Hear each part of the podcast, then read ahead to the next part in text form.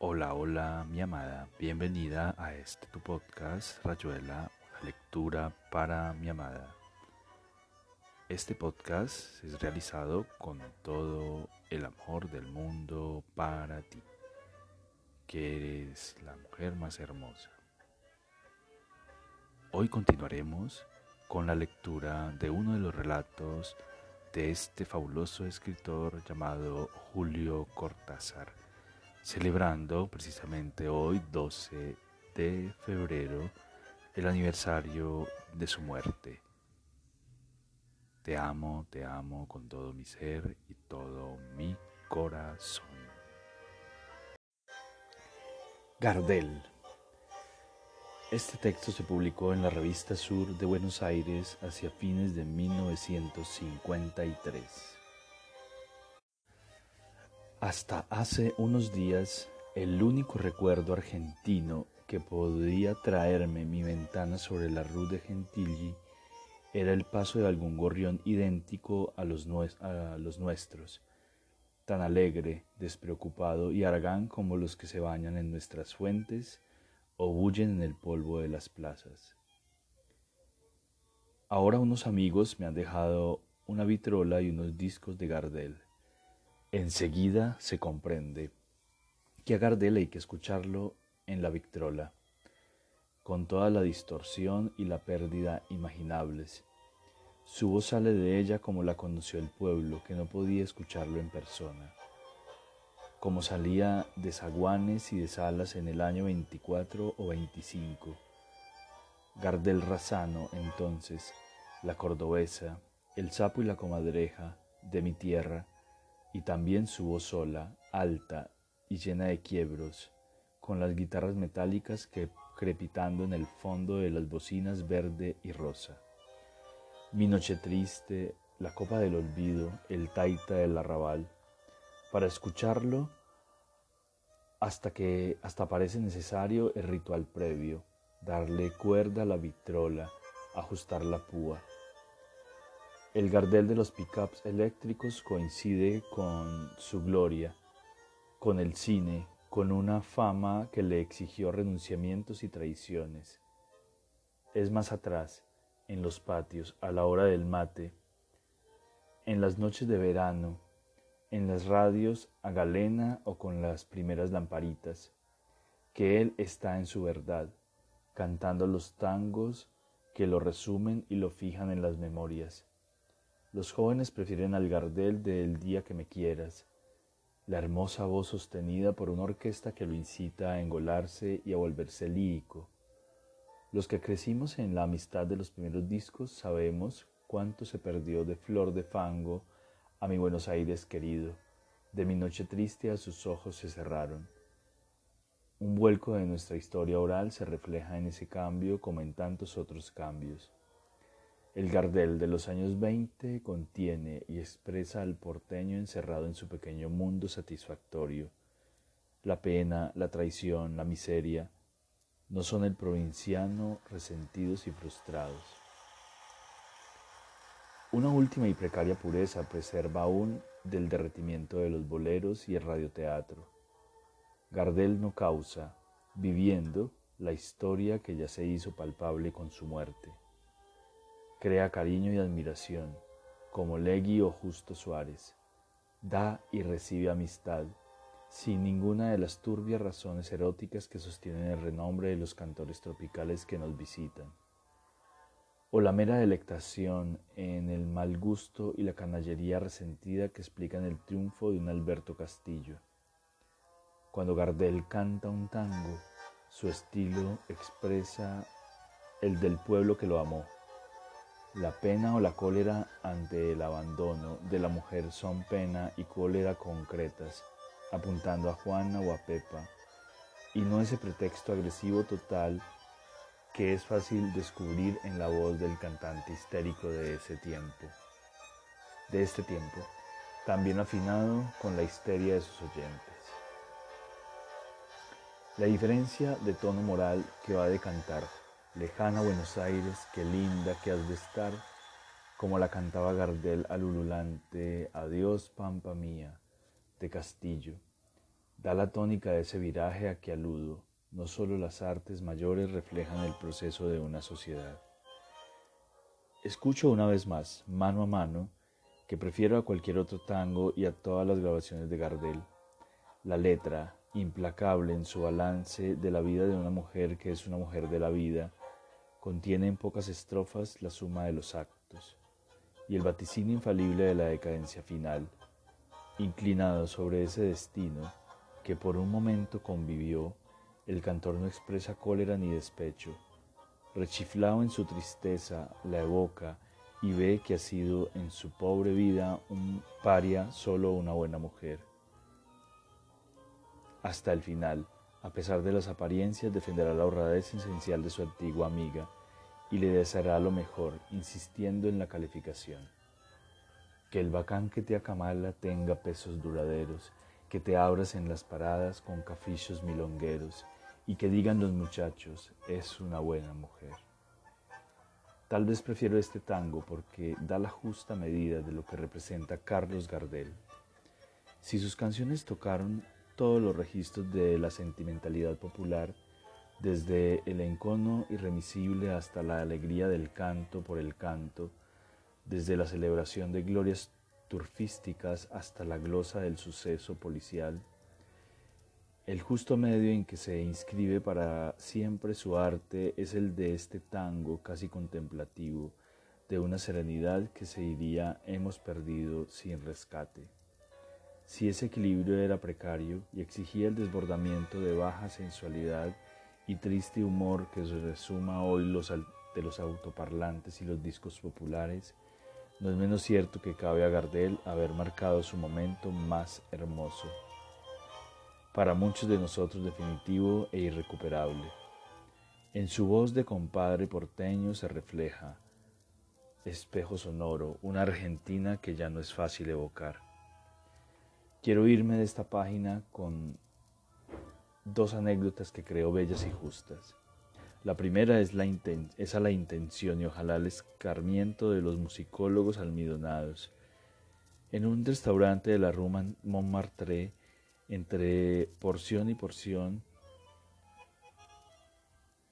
de almejas a la marinera, caí en hablarle a Jean Batory de mi cariño por Gardel. Supe entonces que el azar los había acercado una vez en un viaje aéreo. aéreo. ¿Y qué le pareció Gardel? pregunté. La voz de Batory, esa voz por la que en su día pasaron las quintas esencias de Debussy, Fauré y Ravel, me contestó emocionada. Il était charmant, tout à charmant. C'était un plaisir de cauber avec lui. Y después, sinceramente, Ed Box. La otra anécdota se la debo a Alberto Guirri. Me parece perfecto de la admiración de nuestro pueblo por su cantor. En un cine del barrio Sud, donde exhiben cuesta abajo, un porteño de pañuelo al cuello espera el momento de entrar. Un conocido lo interpela desde la calle. ¿Entras al biógrafo? ¿Qué dan? Y el otro tranquilo, dan una del mudo.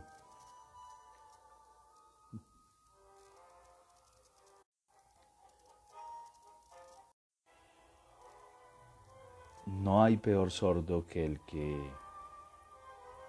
Aquí en París Leo pocas cosas rioplatenses porque los afrancesados, señoras, somos terribles. Ahora pasa que montones de famas, esperanzas y cronopios me envían no sabe quién, no sabe bien por qué numerosas publicaciones en forma de manuscritos, rollos, papiros, cilindros, plaquetas separatas, hojas sueltas con carpeta o sin, y sobre todo volúmenes impresos en Buenos Aires y en Montevideo sin hablar de mis tías que mantienen encendida la antorcha de los suplementos dominicales, que como antorcha es bastante curiosa porque apenas llega a mis manos tiende a convertirse en pelota de papel para alegría y desenfreno de Teodoro W. Adorno que se revuelca con ella en estrecha convivencia bélica. Será un poco por eso o por otras cosas, pero creo que todavía me queda bastante oreja para nuestro hablar y nuestro escribir y a su vez será un poco por eso o por otras cosas, pero me sucede tristemente que muchos libros y plaquetas se me vuelven también pelota de papel, casi nunca desde el punto de vista intelectual y casi siempre desde el punto de vista escucha estético, dando mato grosso a intelectual y a estético los sentidos respectivos de fondo y de forma. Digo esto y lo que va a seguir a propósito de Néstor Sánchez y de su novela Nosotros dos, que conocí hace un par de años en manuscrito. A Sánchez no lo he visto nunca. A veces me escribe unas cartas entre civilino y, retobada, y retobadas. Retobadas. Ahora acaba de publicarse su libro y me ha tocado leer dos o tres reseñas. Y ha pasado lo que cabía imaginar. O sea que en el Río de la Plata están cada día más Beethoven en materia de estilo. No soy crítico ni ensayista, ni pienso defender a Sánchez, que ya es, es grandecito y sale solo de noche. Ni siquiera tomo, tomo su libro como ejemplo especial. Me limito a afirmar que es una de las mejores tentativas actuales de crear un estilo narrativo digno de ese nombre y que al margen de sus méritos o de méritos, representa un raro caso de personalidad en un país tan despersonalizado como la Argentina en materia de, de expresión literaria. Sánchez tiene un sentimiento musical y poético de la lengua, musical por el sentido de ritmo y la cadencia que trasciende la prosodia para apoyarse en cada frase que a su vez se apoya en cada párrafo y así sucesivamente hasta que la totalidad del libro recoge y transmite la resonancia como una caja de guitarra. Poético, porque al igual que toda prosa basada en la simpatía, la comunicación de signos entraña un reverso cargado de latencias, simetrías, polarizaciones y, y catálisis, donde reside la razón de ser la gran literatura. Y esto que resumo mal, es lo que varios críticos del libro han sido incapaces de ver, para deplorar en cambio con un penetrante aire despistado lo que llaman galimatías, oscuridad, la monótona repetición de ese encuentro de un crítico que mira hacia atrás con un artista que ve hacia adelante. En otra parte me refiero a una segunda piedra del escándalo,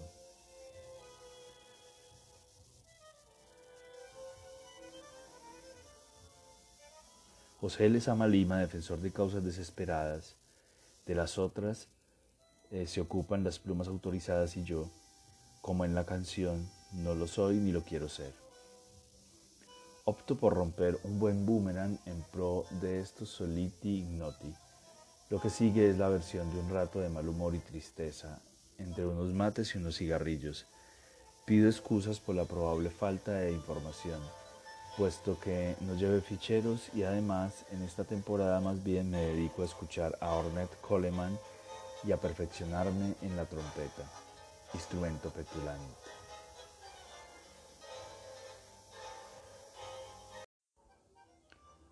Con legítimo orgullo. Y Memoriam K.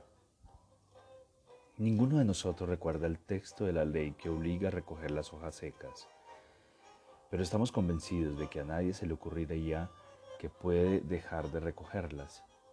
Es una de esas cosas que vienen desde muy atrás con las primeras lecciones de la infancia, y ya no hay demasiada diferencia entre los gestos elementales de atarse los zapatos o abrir los paraguas y los que hacemos a recoger las hojas secas a partir de los 2 de noviembre a las 9 de la mañana.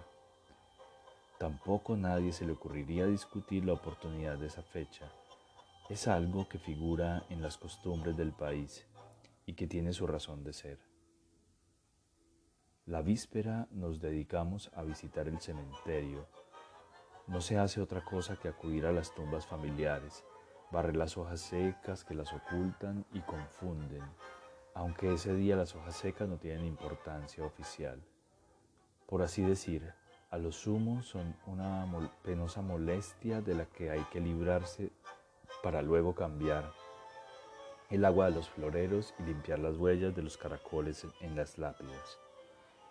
Alguna vez se ha podido insinuar que la campaña contra las hojas secas podría adelantarse en dos o tres días, de manera que al llegar el primero de noviembre el cementerio estuviera ya limpio y las familias pudieran recogerse entre las tumbas sin el molesto barrido previo que suele provocar escenas penosas y nos distrae de nuestros deberes en ese día de recordación.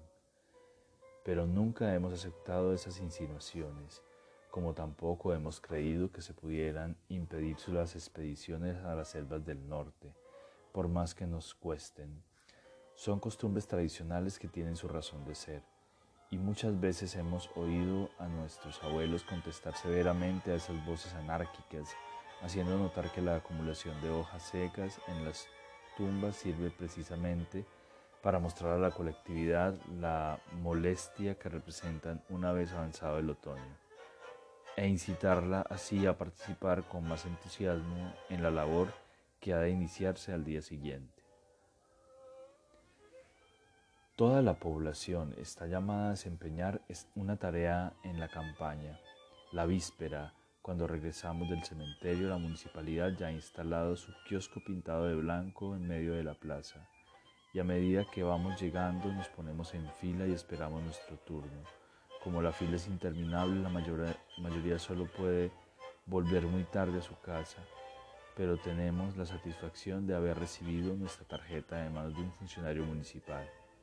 En esa forma y a partir de la mañana siguiente nuestra participación quedará registrada día tras día en las casillas de la tarjeta, que una máquina especial va perforando a medida que entregamos las bolsas de hojas secas o las jaulas con las mangostas, según la tarea que nos haya correspondido. Los niños son los que más se divierten porque les dan una tarjeta muy grande que les encanta mostrar a sus madres y los destinan a diversas tareas livianas, pero sobre todo a vigilar el comportamiento de las mangostas. A los adultos nos toca el trabajo más pesado, puesto que además de dirigir a las mangostas debemos llenar las bolsas de arpillera con las hojas secas que han recogido las mangostas y llevarlas a hombros hasta los camiones municipales. A los viejos se les confían las pistolas de aire comprimido con las que se pulveriza la esencia de serpiente sobre las hojas secas. Pero el trabajo de los adultos es el que exige la mayor responsabilidad, porque las mangostas suelen distraerse y no rinden lo que se espera de ellas. En ese caso, nuestras tarjetas mostrarán al cabo de pocos días la insuficiencia de la labor realizada, y aunque y aumentarán las probabilidades de que nos envíen a las selvas del norte.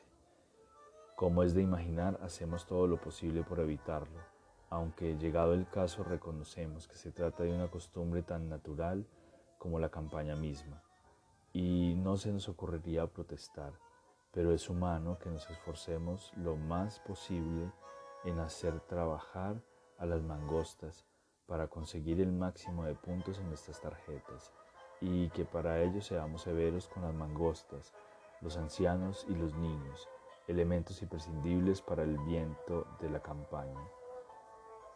¿Nos hemos preguntado alguna vez cómo pudo nacer la idea de pulverizar las hojas secas con esencia de serpiente? Pero después de algunas conjeturas desganadas acabamos por convenir en que el origen de las costumbres, sobre todo cuando son útiles y atinadas, se pierde en el fondo de la raza.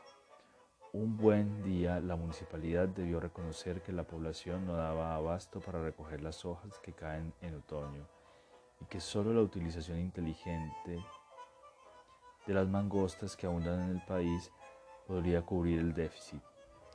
Algunos, algún funcionario proveniente de la ciudad de Linderas con la selva advirtió que las mangostas, indiferentes por completo a las hojas secas, se encarnizaban con ellas si olían a serpiente habrá hecho falta mucho tiempo para llegar a esos descubrimientos, para estudiar las reacciones de las mangostas frente a las hojas secas, para pulverizar las hojas secas a fin de que las mangostas las recogieran vindicativamente. Nosotros hemos crecido en una época en que ya todo estaba establecido y codificado.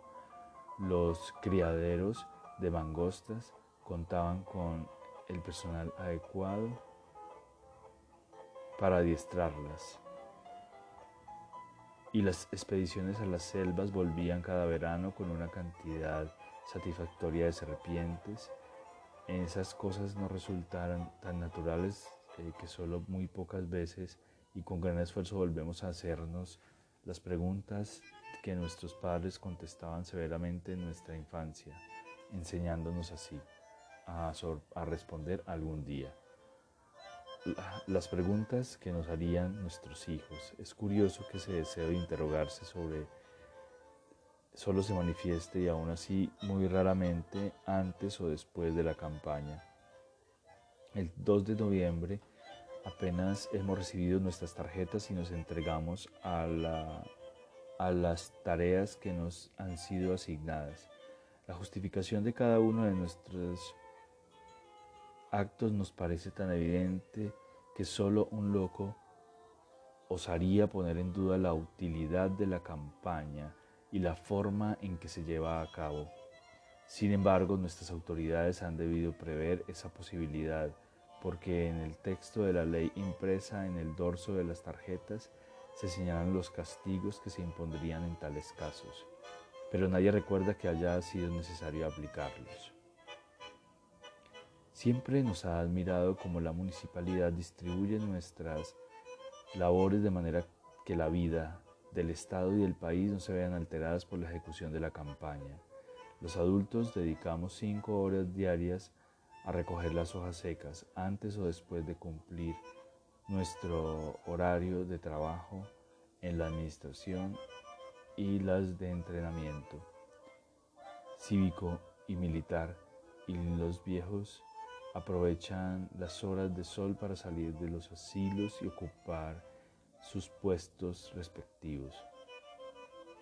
Al cabo de dos o tres días la campaña ha cumplido su primer objetivo las, y las calles y plazas del Distrito Central quedan libres de hojas secas. Los encargados de, la, de las mangostas tenemos entonces que multiplicar las precauciones porque a medida que progresa la campaña de mangostas se muestra menos encarnizamiento en su trabajo y nos incumbe la grave responsabilidad de señalar al hecho, el hecho al inspector municipal de nuestro distrito para que ordene un refuerzo de las pulverizaciones. Esta orden solo la da el inspector después de haberse asegurado de que todas hemos hecho todo lo posible para que las mangostas sigan eh, recogiendo las hojas y se comprobara que nos hemos apresurado frívolamente a pedir que se retuercen las pulverizaciones, correríamos el riesgo de ser inmediatamente movilizados a Bibliometro Santo Domingo.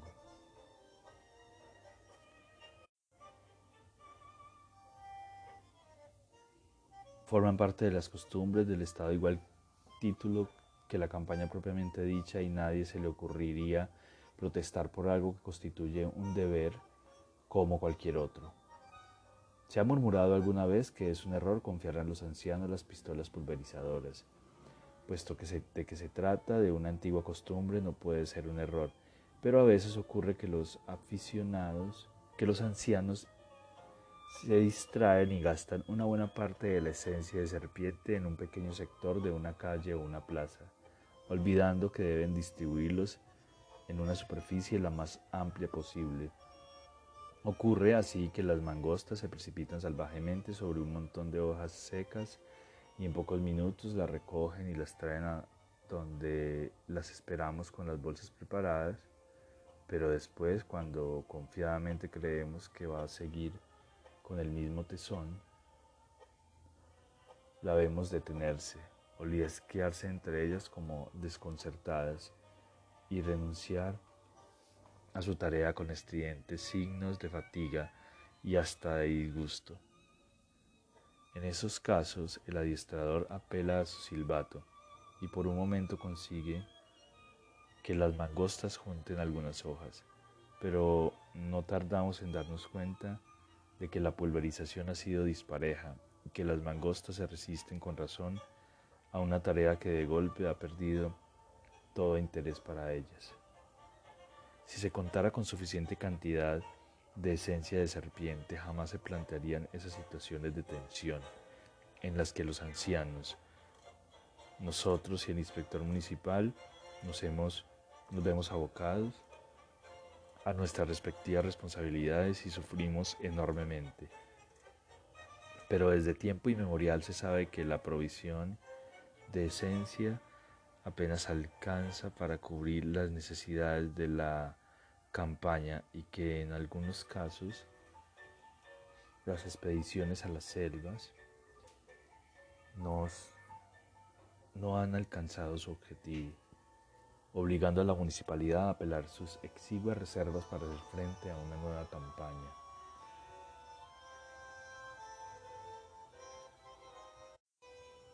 Esta situación acentúa el temor de que la próxima movilización abarque un número mayor de reclutas, aunque al decir temor es evidente que exageramos, porque el aumento del número de reclutas forma parte de las costumbres del Estado a igual título de la campaña propiamente dicha, ya, a nadie se le ocurriría protestar por algo que constituye un deber como cualquier otro.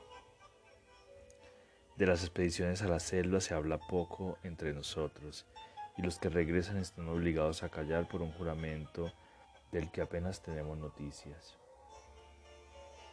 Estamos convencidos de que nuestras autoridades procuran evitarnos toda preocupación referente a las expediciones a las selvas del norte. Pero desgraciadamente nadie puede cerrar los ojos a las bajas.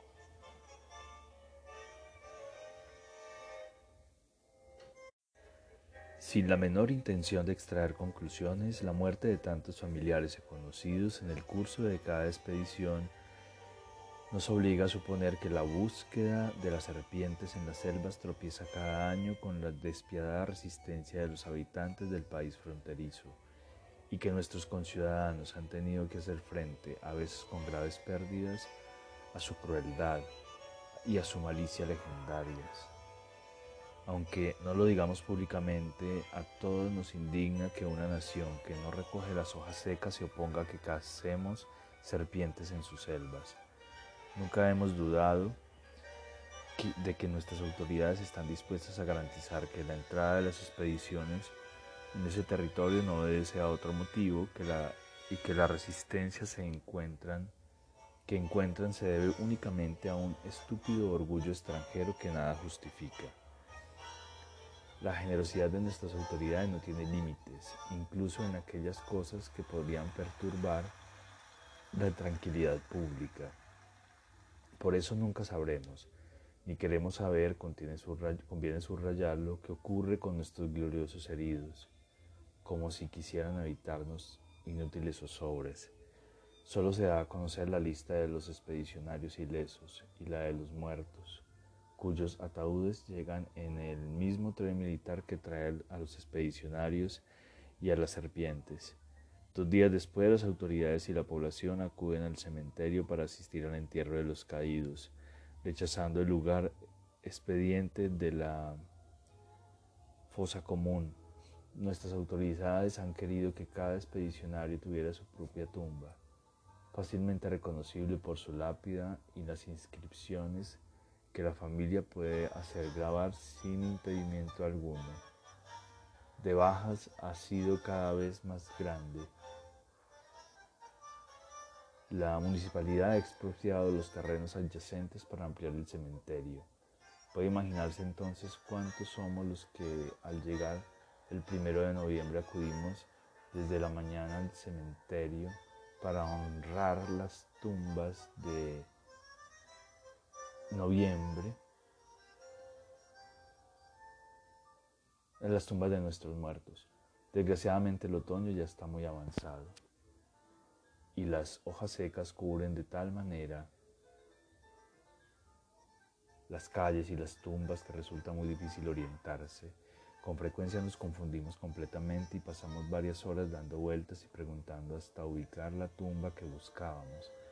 Casi todos llevamos nuestra escoba y suele ocurrirnos barrer las hojas secas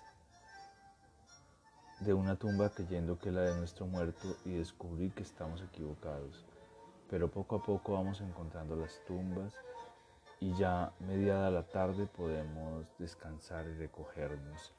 En cierto modo nos alegra haber tropezado con tantas dificultades para encontrar las tumbas porque eso prueba la utilidad de la campaña que va a comenzar a la mañana siguiente y nos parece como si nuestros muertos nos alentaran a recoger las hojas secas, aunque no contemos con la ayuda de las mangostas que solo intervendrán al día siguiente cuando las autoridades distribuyan la nueva ración de esencia de serpiente atraída por los expedicionarios junto con los ataúdes de los muertos y que los ancianos pulverizaran sobre las hojas secas para que las recojan las mangostas.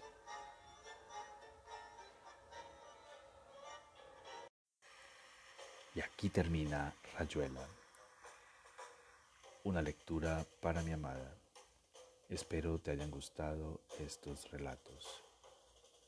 Te amo, te amo con todo mi ser y todo mi corazón.